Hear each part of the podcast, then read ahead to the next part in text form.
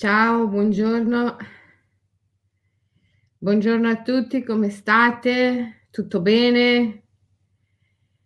Io, come vedete, non sono a casa, sono a Vienna e mm, fa freddo qua rispetto a- al Ticino. In Ticino faceva un po' più caldo, però in compenso Ieri sera ho fatto il viaggio in macchina e c'era una luna straordinaria che mi ha accompagnata per eh, buona parte del mio viaggio. Non so se anche voi avete visto la luna di ieri sera, era straordinaria. Ehm, E, beh, oggi sono qui a Vienna, ma sono comunque lo stesso con voi per il satsang del lunedì.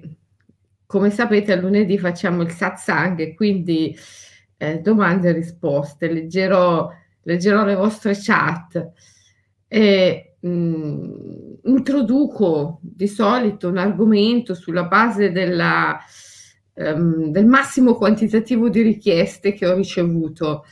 Allora, questa settimana devo dire che abbiamo ricevuto, come al solito, tantissime eh, richieste di parlare di argomenti dei più disparati, ma eh, c'è stata un'alta frequenza di persone che hanno chiesto di parlare della follia.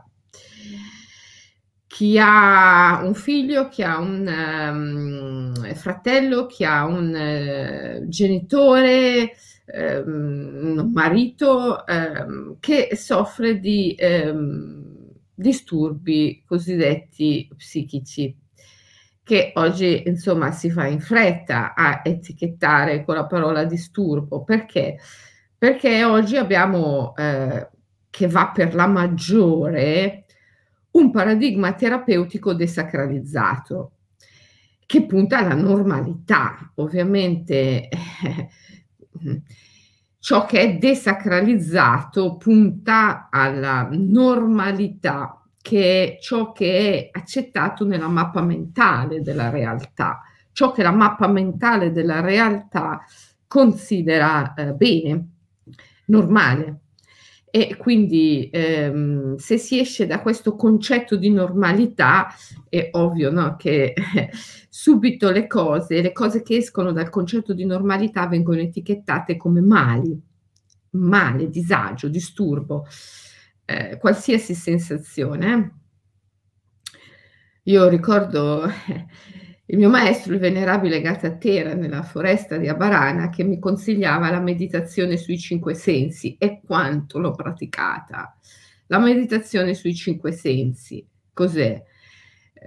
Liberare, purificare i sensi, vedere, sentire, toccare, odorare, gustare, i sensi, liberarli dalla manipolazione mentale, i sensi sono completamente manipolati dalla mente, anzi possiamo dire che sono operazioni mentali.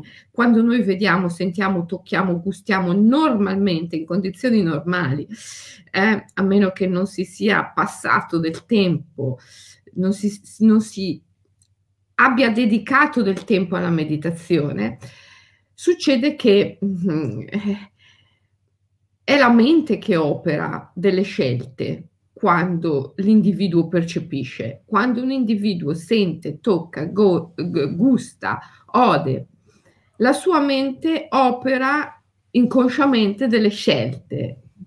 E quindi quello che poi si riceve è il frutto di queste scelte. Alla fine quello che si percepisce è ciò che è contenuto nella mappa mentale della realtà, ciò che è contenuto nella mappa mentale del territorio, non ciò che è nel vero territorio. E eh, nella mappa mentale della realtà tutto ciò che eh, è fuori dalla normalità è considerato male. Cos'è la meditazione sui cinque sensi? La meditazione sui cinque sensi è eh, Satipatthana, è mindfulness, è piena attenzione, senza giudizio, cercare di essere attenti alle percezioni senza giudicare. Quanto Il mio maestro sempre insisteva su questa meditazione. Selene, percepisci la sensazione e ne, ce n'erano tantissime perché ero nella foresta. Voi pensate a una ragazzina che ovviamente ha sempre avuto una vita normale e improvvisamente si trova in una foresta, a vivere eh, giorno, notte in una foresta. Capite che tutte le sensazioni sono nuove, eh, i piedi eh, che toccano la nuda terra, le mani che toccano le cortecce degli alberi, che a volte si pungono, a volte prendono delle spine, a volte sentono il ruvido, a volte il morbido, a volte il freddo, a volte il caldo, con sicuramente una maggiore intensità eh, di chi vive in città, perché la natura eh, ti dà molti più stimoli eh, la vita in natura ti dà molti, dà molti più stimoli ai sensi rispetto alla vita in città. Ecco, e eh, la meditazione consisteva nel accogliere tutti gli stimoli, gli odori, quanti odori nella foresta, con consapevolezza, le sensazioni tattili, i sapori, quanti sapori nuovi per me, i suoni, i suoni, quanti suoni strani, nuovi nella foresta, cogliere tutte queste sensazioni senza giudicare, senza giudicare. Cioè riuscire per qualche istante, per qualche istante, a fare la pura esperienza della sensazione, senza giudicare dolore, piacere, bene, male. Prendiamo una spina in una mano, vivere la pura sensazione senza giudicare bene, male, dolore, piacere, vivere la pura sensazione.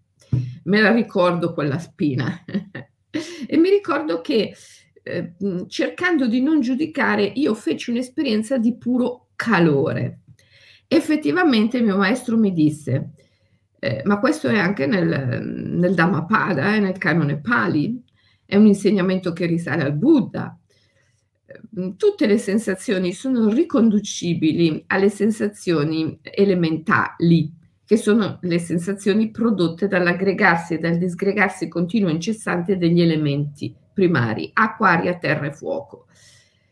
La terra è sensazione di eh, pesantezza, leggerezza o sofficità e durezza. L'acqua corrisponde alla sensazione di umidità e secchezza, il fuoco ha la sensazione di calore e raffreddamento e l'aria ha la sensazione di movimento e immobilità. Tutte le sensazioni che tu puoi vivere e sperimentare sono riconducibili a queste.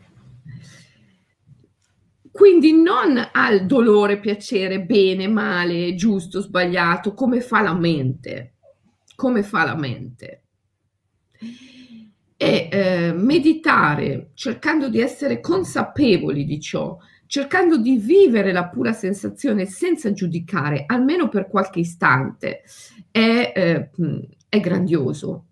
Noi viviamo, eh, dicevo, in un mondo dove va per la maggiore una terapia desacralizzata che invece ti spinge a giudicare male qualsiasi sensazione eh, esca dalla normalità, se tu eh, ti svegli la mattina e eh, senti, percepisci qualcosa nel corpo, eh, subito lo giudichi male. Oddio, ho male alla schiena, ho male al collo. La normalità è non sentire il corpo. Per la mente, nella mappa mentale della realtà, la normalità è non sentire il corpo e soprattutto non sentire l'impatto che il corpo ha con l'ambiente circostante. Come ci diceva Aurobindo, il grande Sri Aurobindo, l'impatto del corpo con l'ambiente circostante è l'incontro umano-divino. Ora, diceva Aurobindo in un famosissimo aforisma, noi non siamo obbligati a giudicare l'impatto umano-divino come male, dolore. dobbiamo eh, ripulire i sensi dalla manipolazione mentale. Fintanto che i sensi sono operazioni mentali, quando tu vivi anestetizzato, addormentato, cioè non senti la relazione umano-divino, quindi non senti nulla nel corpo, non senti il corpo, non percepisci nessuna particolare sensazione, quella è la normalità, non sentire, è la normalità. Quando esci dalla normalità è quando avverti qualcosa. Questo avvertire qualcosa è prodotto dall'impatto umano-divino, dalla relazione umano-divino. E immediatamente la mente lo giudica male, dolore. Noi viviamo in un mondo in cui va per la maggiore una terapia desacralizzata che ha come fine la normalità, non la ricerca della verità. E quindi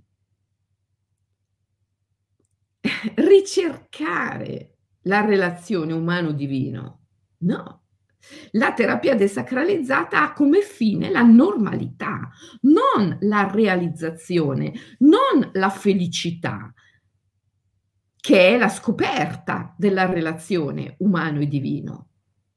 La terapia desacralizzata ha come fine la normalità, che è non sentire, non sentire la relazione, non essere nella relazione. Questa è la normalità. Quando ti svegli la mattina e non senti il corpo, sei normale, vai bene. Quando ti svegli la mattina e hai una sensazione nel corpo, mi fa male il collo, mi fa male la schiena, è male. Sentire, sentirti, sentirti è male. Cioè, ma ti sembra possibile? E questo sentirti è sentire la relazione col divino. E la mente immediatamente la etichetta come male, come dolore, perché esce dalla normalità che è non sentire. Cioè, veramente di questo ti devi rendere conto, di, que- di questo ti devi risvegliare. Poi dopo puoi decidere, eh, vabbè, eh, ok, va bene, cioè, sto, sto, nella normalità perché va bene così, ok. Ok, ma però se ti sei risvegliato, hai capito, perlomeno c'è la possibilità di dire eh no, allora non ci sto più nella normalità. Esco di qua, esco di qua, perché la normalità è non sentire, la normalità è eh, rifiutare la relazione umano-divino. Eh, la normalità è ehm, anestesia. E quindi io esco di qua,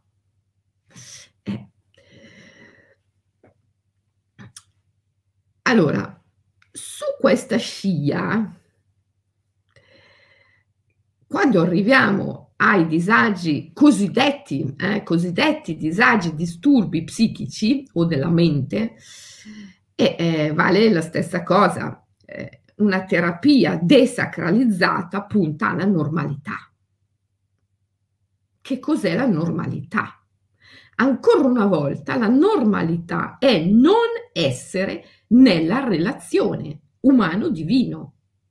Non sentire questa relazione, essere fuori da questa relazione, che i mistici chiamano nozze o matrimonio. Eh? Gli alchimisti le chiamano nozze alchemiche, gli sciamani chia- lo chiamano matrimonio mistico. Eh? Eh, quindi i mistici in genere lo chiamano matrimonio mistico, ok? La normalità è essere fuori da questo matrimonio, non essere nella relazione. Allora sei normale. Come entri nella relazione? Ah, mm, sei matto, sei malato. Il problema è che gli individui sono convinti di esserlo. Hillman, James Hillman, che come probabilmente saprete è stato il mio grande maestro occidentale, è stato il padre della psicologia archetipica, un grande della visione immaginale. James Hillman, ehm, appunto, diceva che la terapia desacralizzata filtra l'anima attraverso le categorie diagnostiche e su questo non ci piove. Se tutto ciò che noi viviamo è immagine dell'anima, perché l'anima è l'atto stesso dell'immaginare, se tutto ciò che noi possiamo vivere è immagine dell'anima. Se noi abitiamo le immagini dell'anima, allora giudicare le immagini dell'anima è filtrare l'anima attraverso delle categorie mentali. Le categorie della terapia sono le categorie diagnostiche. La terapia filtra l'anima attraverso le categorie diagnostiche. L'esperienza dell'anima è l'esperienza del matrimonio mistico. Quindi la terapia desacralizzata filtra le, l'esperienza del matrimonio mistico attraverso le categorie diagnostiche, filtra l'anima attraverso le categorie diagnostiche. Hillman anche diceva che il confine tra il folle e l'illuminato è sottilissimo Entrambi sentono il matrimonio mistico, entrambi sentono la relazione con il divino, entrambi sentono la voce del divino, solo che l'illuminato non ne ha paura, si dà a questa chiamata, si offre, entra nel sacro, il sacrum facere, il darsi, l'offrirsi alla chiamata del divino che sente, risponde un'unica cosa, sì, un sì, impeccabile, irreversibile, infallibile, e si illumina, si risveglia. Il folle, uguale, è in questa relazione, sente la voce del divino, ma si spaventa, ha paura, e quindi viene travolto, viene travolto. Un'esperienza emblematica di questo è eh, appunto eh, la diagnosi. Eh, comparata la diagnosi desacralizzata comparata con l'esperienza sacra sciamanica.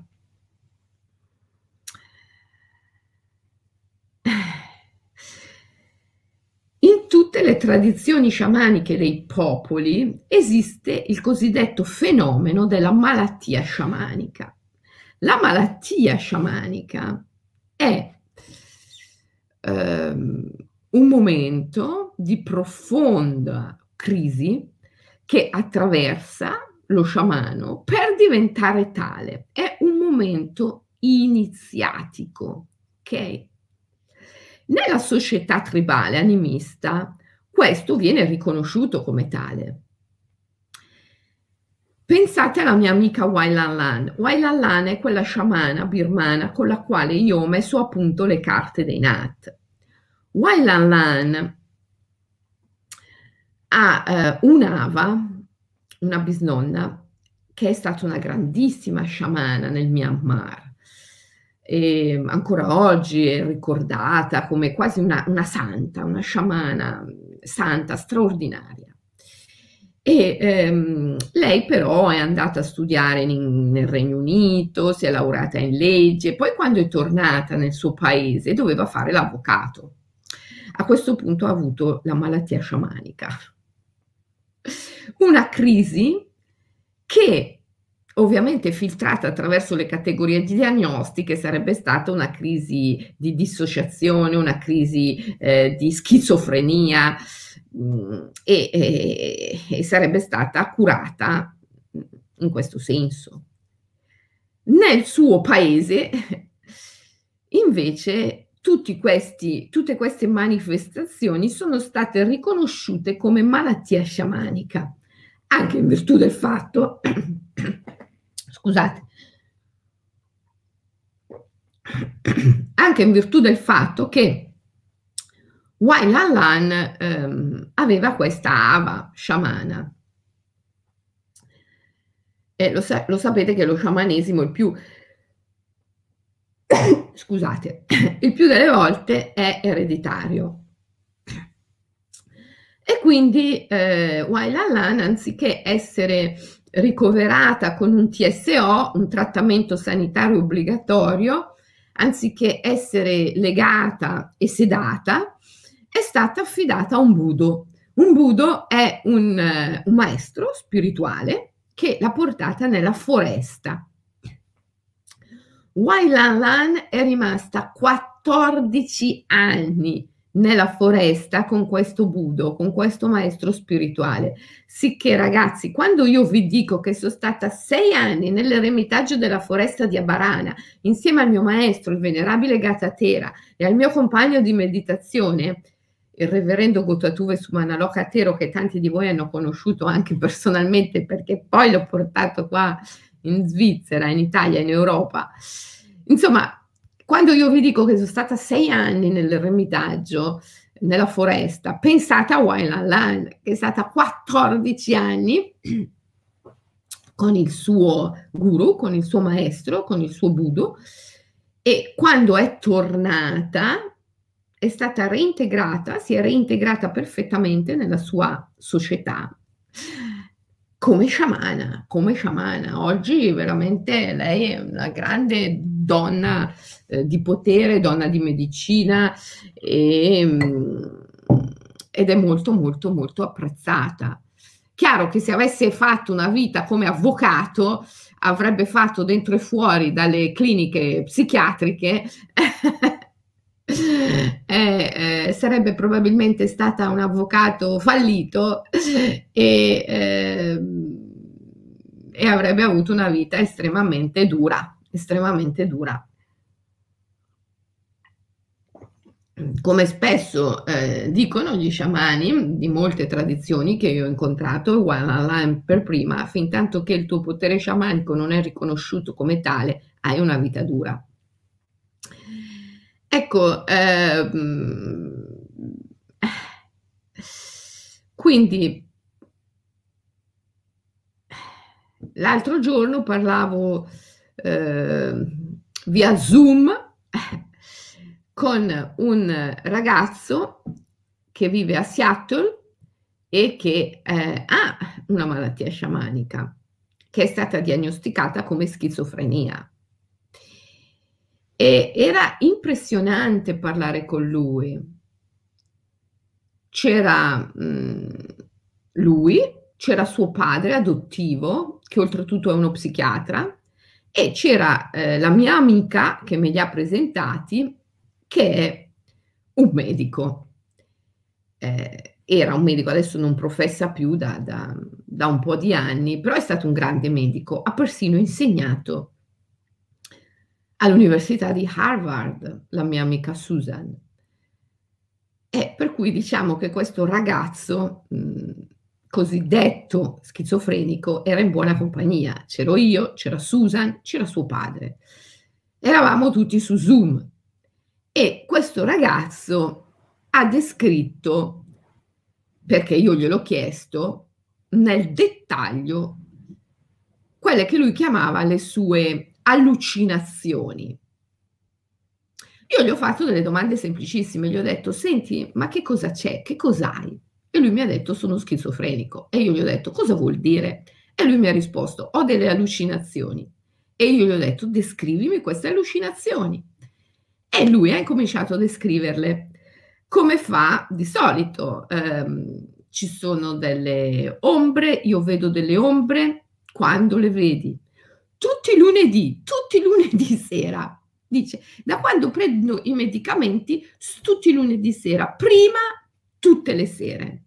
Adesso i medicamenti mi stanno molto aiutando perché le vedo solo il lunedì sera. Prima le vedevo tutte le sere. Dico bene. E, ehm, e come sono queste ombre? Queste ombre girano nella stanza, girano nella stanza e io cammino avanti e indietro, cammino avanti e indietro perché sono molto, molto cattive queste ombre e mi fanno del male. Dico male e qui già sento, no? Odore di giudizio. Dico, male? Cos'è questo male? Perché questo male? Descrivimi questo male. Lui si ferma un attimo e mi dice, ma non me l'ha chiesto mai nessuno.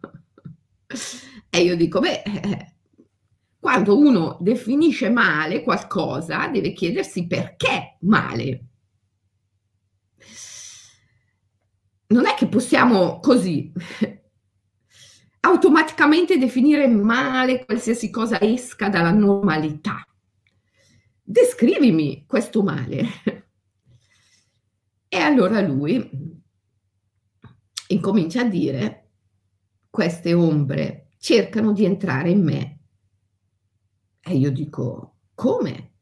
E lui di nuovo mi risponde, nessuno mi ha mai fatto questa domanda.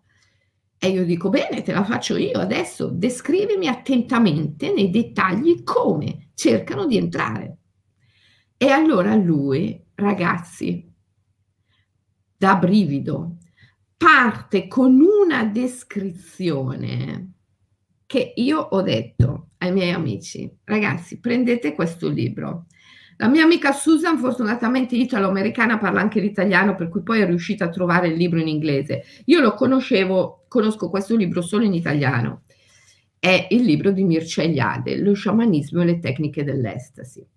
Mircea Eliade ha raccolto le testimonianze di tanti studiosi antropologi che sono andati sul posto a intervistare sciamani di varie tradizioni del mondo. E in tante pagine di questo libro, parlando di tradizioni più disparate dei popoli, Mircea Eliade descrive l'iniziazione sciamanica dello squartamento operata dagli spiriti. Cioè gli, c'è, esiste un'iniziazione sciamanica che lo sciamano descrive come squartamento operato da parte degli spiriti.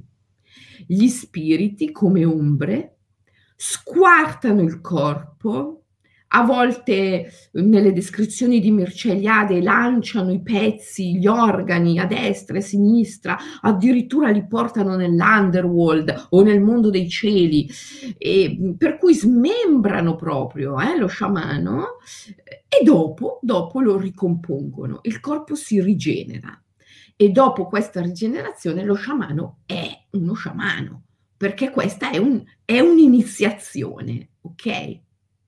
Cioè, ragazzi, il modo in cui questo ragazzo ha descritto quello che queste ombre gli fanno tutti i lunedì sera è impressionantemente, impressionantemente coincidente con le descrizioni dell'iniziazione sciamanica a mezzo dello squartamento che è fatta dagli sciamani di varie tradizioni, dai turco-mongoli agli, agli, agli altaici, eh, agli aborigeni australiani. È impressionantemente coincidente con la descrizione dell'iniziazione sciamanica fatta da sciamani di vari popoli e culture e tradizioni. Allora, eh, tutto questo noi dobbiamo farlo nostro, portarlo nella nostra quotidianità. Come ci deve servire? Cioè, voglio dire, io quando faccio queste dirette mi eh, cerco sempre di pensare come può servire nella quotidianità alle persone che mi ascoltano quello che dico.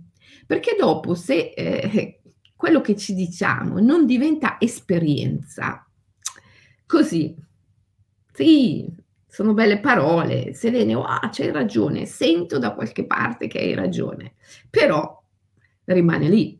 E invece tutto questo deve tradursi in un'esperienza. Allora, come puoi tu fare esperienza di tutto questo? Allora, devi innanzitutto pervenire a una conoscenza, perché l'esperienza senza conoscenza, come diceva Naropa, non è nulla. La conoscenza di come opera la tua mente. La tua mente manipola i sensi, al punto che vedere, sentire, toccare, gustare, odorare sono operazioni mentali. Quando tu vedi, senti, gusti, odi, scegli tra un'infinità di possibilità che cosa vedere, sentire, gustare, odorare. Sulla base di una scala di valori che è indotta, perché che cos'è la mente? La mente è un cumulo di informazioni. Quindi la mente è il mondo, la mente è la mondanità, perché tu le informazioni da dove le hai prese? Da dove le prendi? Le prendi da quel grande processo che si chiama educazione. Perciò, e questo processo è il processo, è un processo mondano, è un processo mondano. Eh, se noi pensiamo a Tarzan, se noi pensiamo a un bimbo che fin dalla nascita vive in una foresta con i lupi o con le scimmie, non ha queste informazioni, giusto? Per cui tutte queste informazioni te le dà il mondo, la mondanità. Quindi la mente è un cumulo di informazioni che provengono dal mondo. Alla fine dire che le tue sensazioni, vedere, sentire, toccare, gustare, odorare, sono di proprietà della mente, equivale a dire che sono di proprietà del mondo. Chi filtra le tue sensazioni è il mondo. Chi ti dà il risultato della tua percezione è il mondo. Quando tu ti svegli la mattina e senti nel corpo qualcosa che prima non sentivi, cioè c'è, come dicono i buddisti giapponesi, c'è la rana che salta fuori dallo stagno, c'è qualcosa che interrompe la normalità, ok? E tu la giudichi male, ai mi fa male il collo, male, eh, ai mi fa male la schiena, male. Ecco, quando tu fai questa operazione, devi essere consapevole del fatto che non è la tua anima che fa questa operazione, non è il tuo sé, non è la tua autentica profonda natura che fa questa operazione, è la mente che fa questa operazione. E quindi è il mondo, è la mondanità che fa questa operazione. E fin tanto che tu permetti questa cosa, è per forza che sei vittima o schiavo del mondo, eh, perché è il mondo che filtra la tua esperienza della realtà. Allora tu devi avere il coraggio di fare qualcosa. Cos'è questa cosa? Meditare. Meditare è semplicemente essere attento, senza giudicare col cuore puro. Eh? Come diceva Tolkien nel Signore degli Anelli, il portatore degli anelli è colui che ha il cuore puro. Come diceva Gesù, beati i poveri di spirito, di essi il regno dei cieli. E Panicar diceva chi sono i poveri di spirito? Gli eh, ingenui, cioè quelli che eh, hanno i sensi puri, non sanno, non applicano immediatamente la conoscenza del mondo alle sensazioni. Avere il cuore puro vuol dire questo, vuol dire non eh, filtrare l'esperienza della realtà attraverso la mente, le categorie mentali.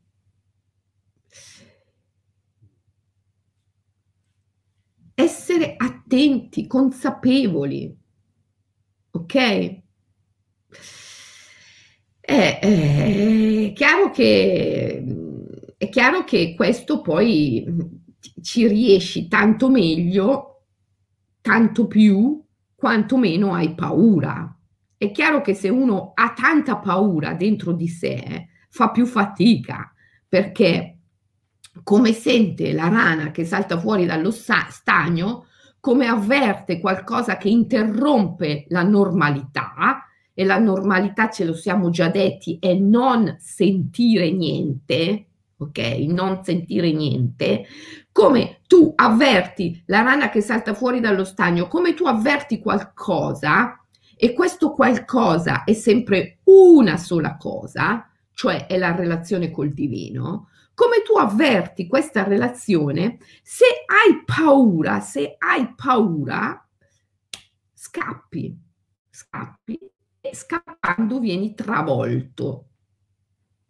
Nel Rig Veda è scritto che il Brahman, cioè il divino, crea l'universo dalle sue stesse membra al termine della creazione lancia un urlo, ahimè la mia vita. Immediatamente le acque e gli dei tornano a lui rigenerando le sue membra, ma le creature si danno alla fuga. Da quel momento il divino ruggisce dietro alle creature, venite a me, vi divorerò per salvarvi, vi divorerò per salvarvi, ok?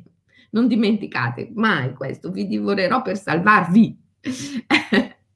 e quindi diciamo che chi ha molta paura dentro di sé, appena avverte questo ruggito del divino che vuole divorarti per salvarti, eh, tende a scappare. Dove scappa? Scappa nelle categorie mentali, scappa nella mappa mentale della realtà. Vuole immediatamente tornare alla normalità. Cos'è la normalità? La normalità è quello stato in cui non sento niente. Non sento il corpo, non sento la psiche, non sento niente per cui non sento la relazione col divino. Eh. La terapia desacralizzata punta sempre a riportarti lì, punta sempre a riportarti lì, nella normalità, perché la terapia desacralizzata ha come obiettivo la normalità, non la realizzazione, non l'illuminazione, non il risveglio e quindi non la felicità, ma la normalità, che è un'altra cosa. Quello a cui lo sappiamo bene che cos'è, no? Eh, quindi se hai tanta paura eh, è più difficile fare l'esperienza del portatore dell'anello, del cuore puro, dell'ingenuo, di quello che riesce a stare lì a sentire la sensazione e a non giudicarla. Avere o non avere paura è anche in relazione all'amore che uno ha ricevuto o non ha ricevuto. Quindi è chiaro che un ragazzo come quello con cui ho parlato l'altro giorno eh, via Zoom, che, che è stato adottato, è stato abbandonato, è stato abbandonato dai suoi genitori biologici, è stato mm, eh, in vari orfanotrofi, ha, ha, avuto varie varie storie, altre famiglie che l'hanno rifiutato e bla bla bla bla. Alla fine, insomma, eh, è chiaro che mm, essendoci un'esperienza forte di mancanza d'amore, c'è anche un'esperienza forte di paura, cioè si è più soggetti alla paura. Avendo più paura è più difficile. Quando la rana salta fuori dallo stagno, cioè quando la normalità si interrompe, quando si entra in relazione con il divino, è molto più difficile dire Emao, meraviglia, e rimanere lì a cuore aperto a fare l'esperienza. Ci si rifugia più facilmente nella mente. È lì che incomincia, ehm, è l'inizio della fine, perché lì alla fine si viene travolti. Ecco, quindi, eh, quindi se tutto è riconducibile alla paura, se la paura è riconducibile alla mancanza d'amore, è chiaro che la cura è l'amore. Chiaro che l'amore risolve sempre tutto, chiaro che l'amore ha il potere di risolvere tutto, chiaro che l'amore ha un potere enorme. E, ehm, quindi portiamo tutto questo nella tua quotidianità. Cosa devi fare? Voi mi avete scritto tantissimo. Questa settimana riguarda la malattia, la follia, ehm, amare. Amare l'esperienza, amare voi stessi, amare la persona che è con voi. Amare, amare, eh, amare vuol dire ehm, non avere paura, amare vuol dire avere fede nell'esperienza, amare vuol dire mh, avere il cuore puro, cioè riuscire a stare nell'esperienza senza giudicarla, semplicemente vivendola. Eh? E, eh, in questo vi potete esercitare. Vi do l'ome di oggi e poi leggo le vostre chat perché oggi è satsang, dovrei leggere le vostre chat. L'ome di oggi consiste proprio nella medita- meditazione sui cinque sensi. Provate a esercitarvi, ok? Um, qualsiasi sensazione percepite nella giornata di oggi, che so, bevete un goccio di tè,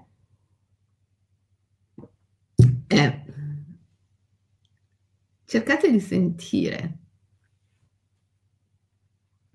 Cercate di sentire senza mm, giudicare, semplicemente sentire, senza dare nessun tipo di definizione.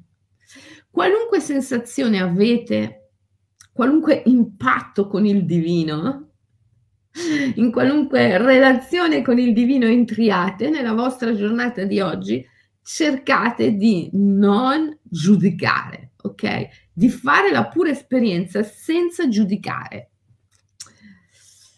Questa è la meditazione sui cinque sensi, ok? E così vi ho dato anche l'omi della giornata, adesso leggo qualcosa di vostro. Quando ero piccola le mie sensazioni le esprimevo con la danza, mi estraniavo danzando. Eh, brava, questo è bello.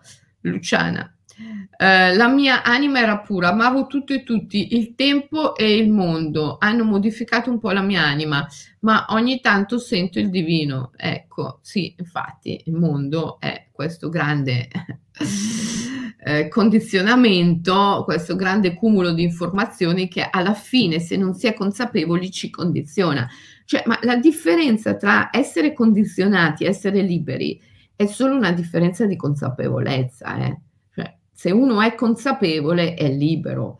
Essere consapevoli vuol dire essere attenti, attenti, fare attenzione alle cose. Per fare attenzione alle cose bisogna non avere paura, perché la paura obnubila la mente, ti impedisce di essere attento. E quindi mh, mm, torniamo sempre lì all'amore che vince la paura e quindi ti permette di essere attento e quindi ti permette di essere consapevole. Um, mi ricordo mia figlia adolescente che vedeva Uh, orco giudo, ho perso la chat, ah, eccola, che vedeva nello specchio delle figure, le dissi non avere paura, l'invisibile è sempre accanto a noi, è un dono, quello che hai, uh, se l'avessi portata dallo psichiatra ora sarebbe eh, finita. Beh, insomma, non è, non è detto eh, che se tu l'avessi portata dallo psichiatra ora sarebbe finita, perché ci sono eh, eh, eh, psichiatri illuminati. Io quando parlo della terapia desacralizzata, parlo del, di un modello, cioè di un modo di vedere le cose. Poi mh, io eh, lo so e ne conosco moltissimi, ci sono un'infinità di terapeuti che sono davvero eh, illuminati e che eh, davvero aiutano eh, moltissimo le persone. Eh, perché? Perché riescono a prendere quel modello eh, terapeutico desacralizzato che eventualmente hanno eh, appreso nelle università, eh, dove assolutamente si fa una cultura desacralizzata ma siccome loro, loro stessi sono portatori del sacro, allora riescono poi a eh, operare in un modo estremamente amorevole, straordinario. Oggi, guardate, non è facile eh, fare una professione fondata sulla relazione d'aiuto. Perché, eh, perché, perché eh, i modelli, i modelli sociali quelli accettati dal potere, eh, sono totalmente desacralizzati, ma le persone, gli individui hanno il sacro dentro di sé e quindi eh, una, una, una persona che è chiamata a fare la professione d'aiuto si trova tra due, sempre tra due mondi, tra due fuochi, eh, quello che ha dentro e, e, e quello invece che, che, che c'è fuori e ci sono tantissimi bravissimi che riescono a mediare tra queste due forze e a dare tantissimo alla gente. Quindi ehm, non dovete avere eh, paura o prevenzione, eh, anzi tutt'altro. Quando il terapeuta ha dentro il sacro eh, fa della, suo, eh, della, sua funzione eh, un grande rituale e quindi aiuta veramente. Chiaro che io sto parlando di un modello, il modello terapeutico desacralizzato, ma poi il modello, quando è applicato dall'individuo, è chiaro che si cala sulla capacità dell'individuo di ri iniettare, rimettere il sacro dentro a, a quello che, che fa. Eh, quindi tutto dipende dall'individuo, tutto dipende da come le cose vengono utilizzate. Um, mi ricordo, dice Speranza, mia figlia, ah l'ho già letta. È meraviglioso, mi sono svegliata col mal di testa, ho lasciato andare il giudizio e il mal di testa non c'è più. Wow, bellissimo, Olga. Un giorno ci puoi parlare dell'adozione, soprattutto delle adozioni cosiddette difficili, dove i bimbi rifiutano l'amore perché ne hanno paura. E un po' in parte ne ho già parlato oggi. Sì, è un argomentone anche quello, è un argomentone anche quello.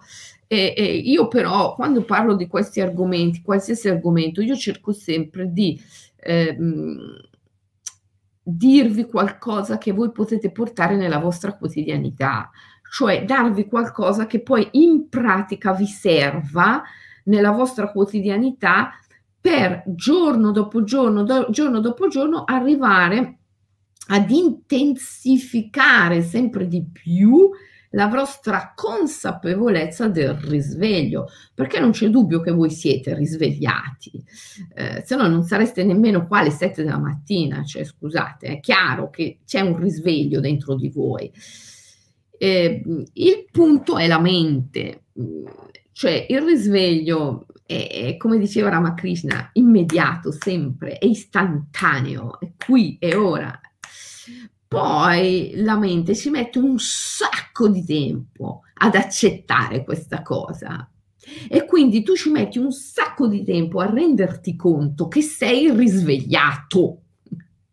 Quello che noi facciamo qui insieme tutte le mattine è accelerare questo processo evolutivo accelerare questo processo evolutivo. Come diceva Rubindo, lo yoga è un'accelerazione del processo evolutivo.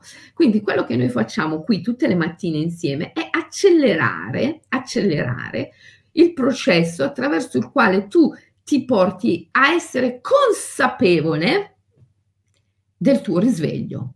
Accelerare il processo attraverso il quale la tua mente accetta il risveglio è perché capirai che per la mente accettare il risveglio vuol dire accettare di farsi da parte e quindi ci mette un po' la mente. Per la mente accettare il risveglio vuol dire accettare di sapere di non sapere e quindi ci mette un po' la mente. ecco, e noi qui insieme tutte le mattine alle 7 acceleriamo, acceleriamo questo processo.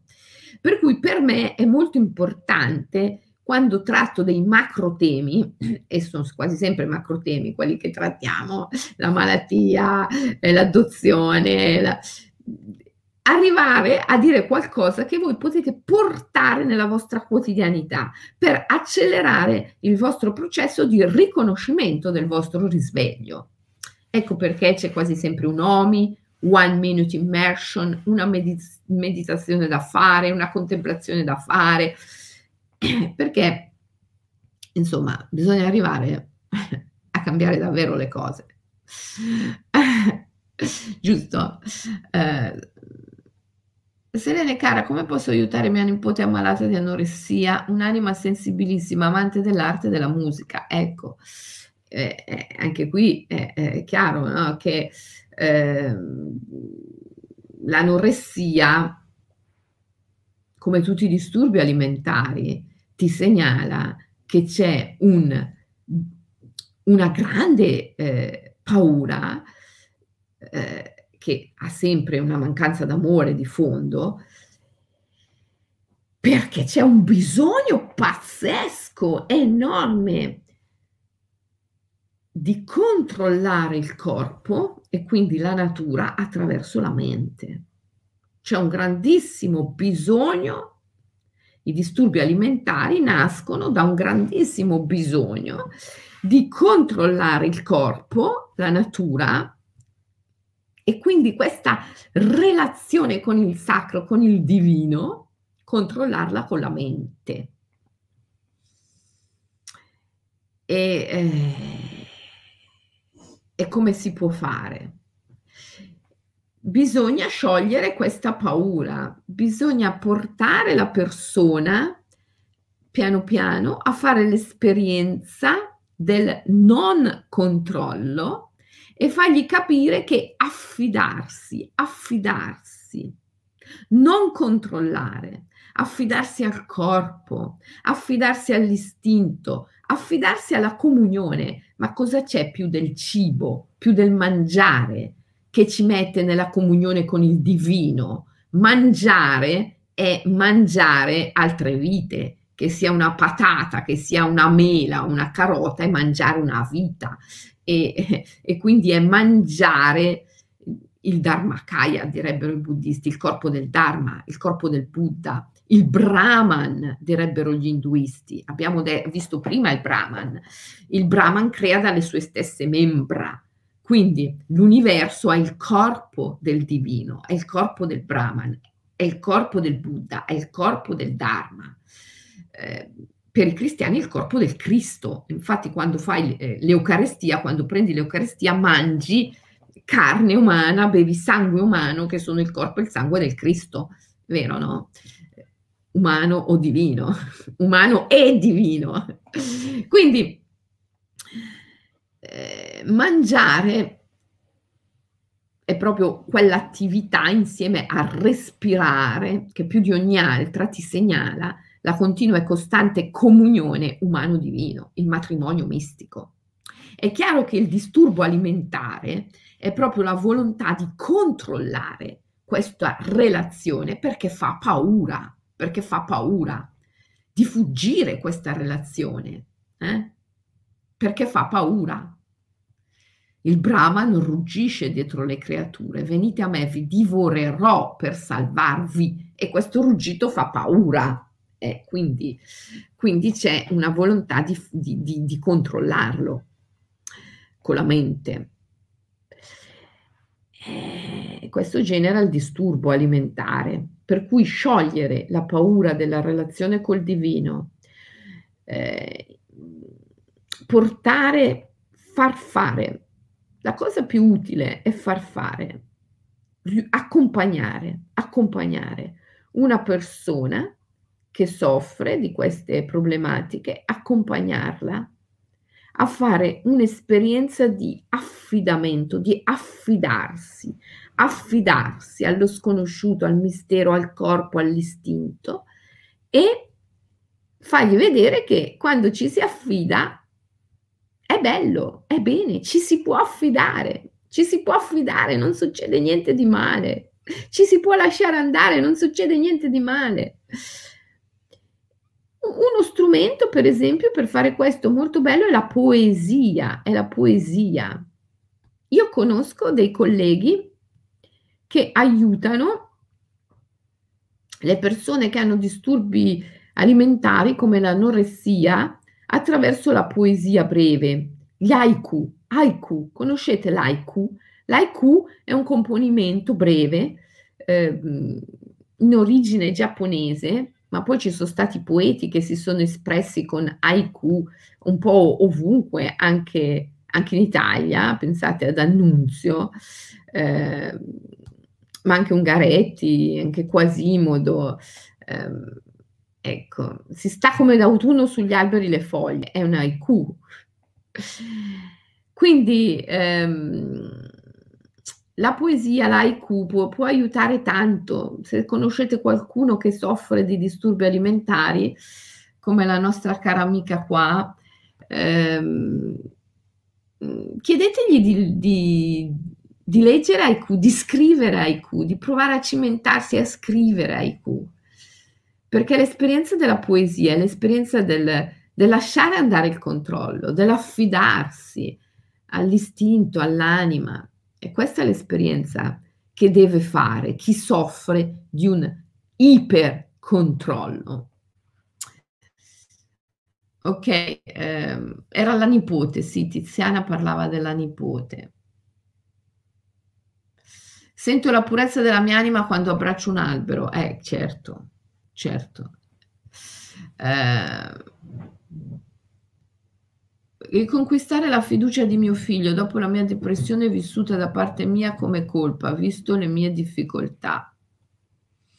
Eh sì, a volte queste, questi disagi, questi disturbi come la depressione eh, causano dei problemi relazionali fortissimi all'interno delle famiglie.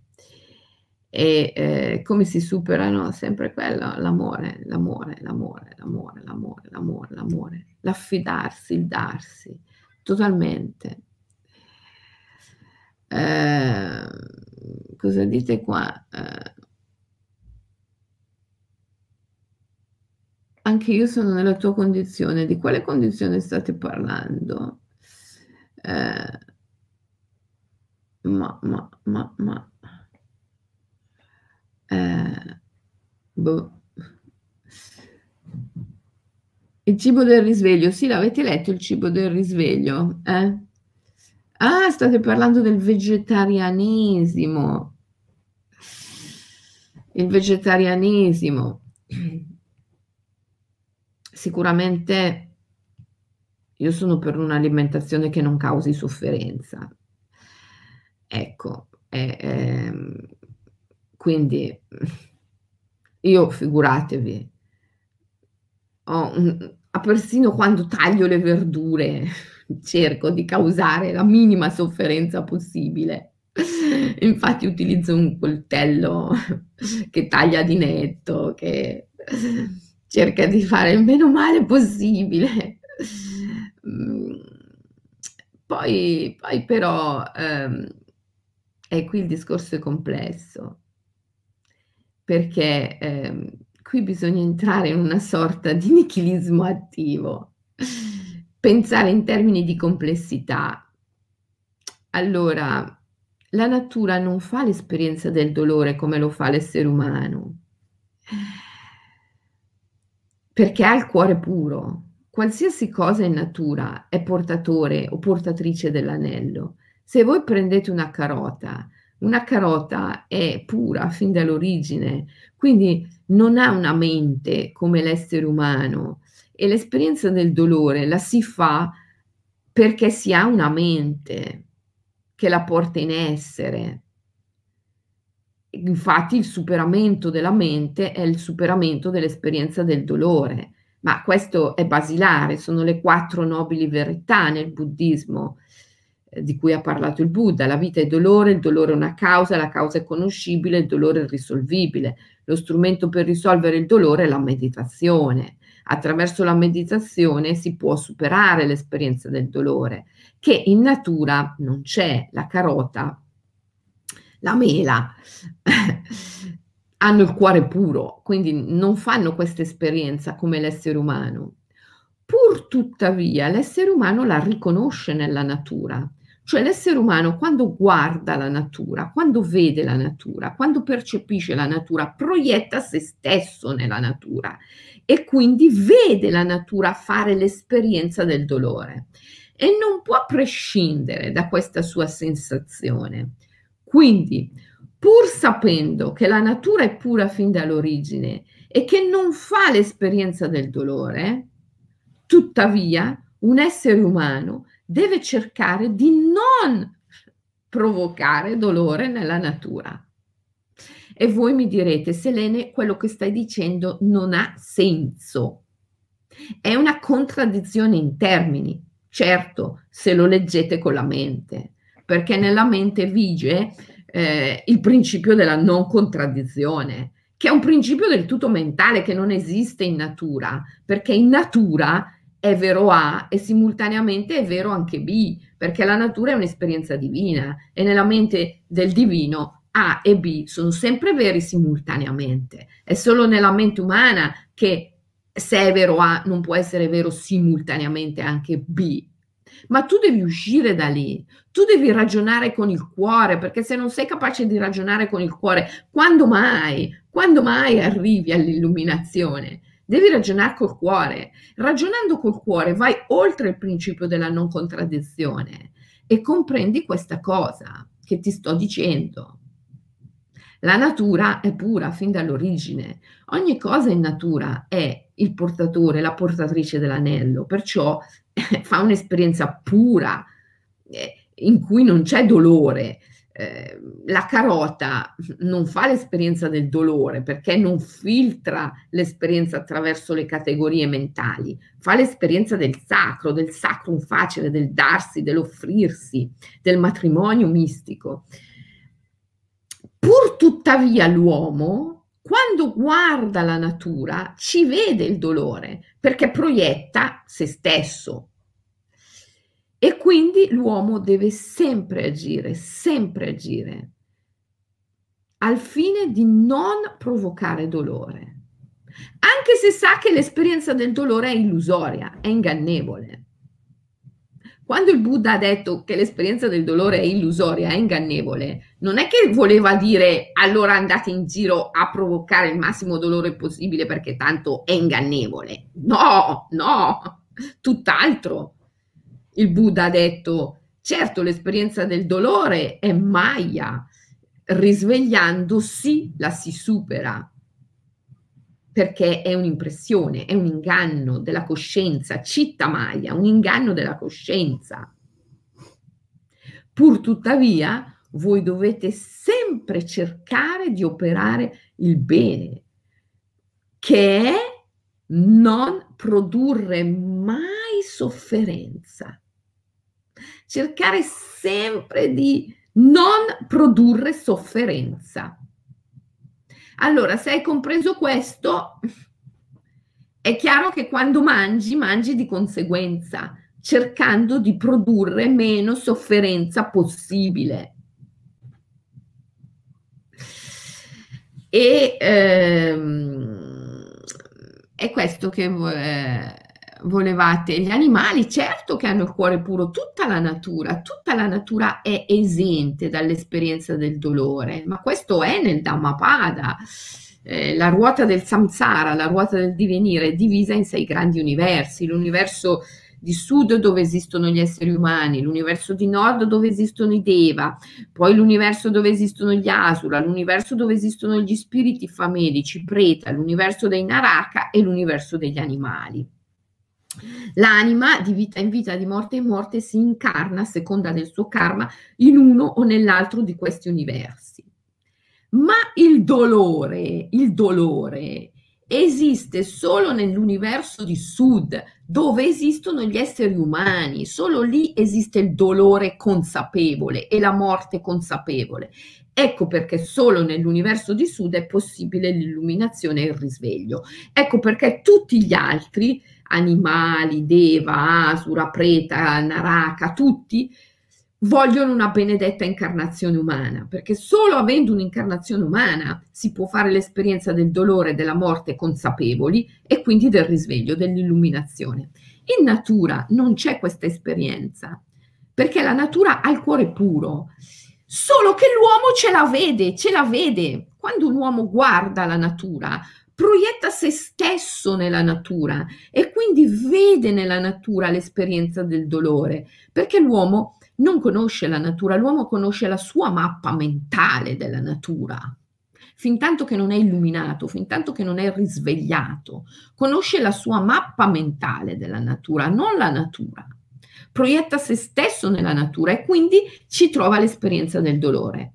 Ecco perché deve sempre, sempre, sempre cercare di agire per limitare questa esperienza, per non produrre dolore, perché tutto il dolore che l'uomo produce nella natura, tutto il dolore che l'uomo fa alla natura, lo fa a se stesso, proprio perché l'uomo proietta se stesso nella natura, proprio perché la natura è lo specchio dell'uomo. Allora tutto il dolore che l'uomo provoca nella natura, in verità lo provoca a se stesso. Quindi bisogna sempre cercare di agire in modo da non produrre dolore, non produrre dolore, perché quel dolore lì che tu produci a un animale, a una pianta, lo produci a te stesso, perché quell'animale, quella pianta sono il tuo riflesso. Ok? Ciao, a mia figlia è stato diagnosticato un disturbo ossessivo compulsivo. Prima aveva allucinazioni e visioni terribili. Siamo andate da una psichiatra, le ha dato delle medicine, meglio, ma non tutto. Certo, ovviamente eh, in caso di emergenza il farmaco serve perché bisogna creare uno spazio in cui ci sia un attimo di calma per incominciare ad affrontare la situazione. Poi però eh, la situazione va affrontata a livello animico ed è solo su quel piano che può essere risolta. Eh, perché ovviamente si tratta di una sofferenza dell'anima. Allora ragazzi, uh, sono le 8.10, vi devo lasciare. Praticate Omi e ci sentiamo domani, va bene? Intanto lo so che non ho esaurito tutte le vostre chat, le vostre domande, ma dopo leggo tutto, ok? Sicché scrivetemi, scrivetemi, scrivetemi nelle chat e eh, non mancherò di rispondere a tutti e poi noi ci sentiamo domani, ok? Ciao, bacione, a domani.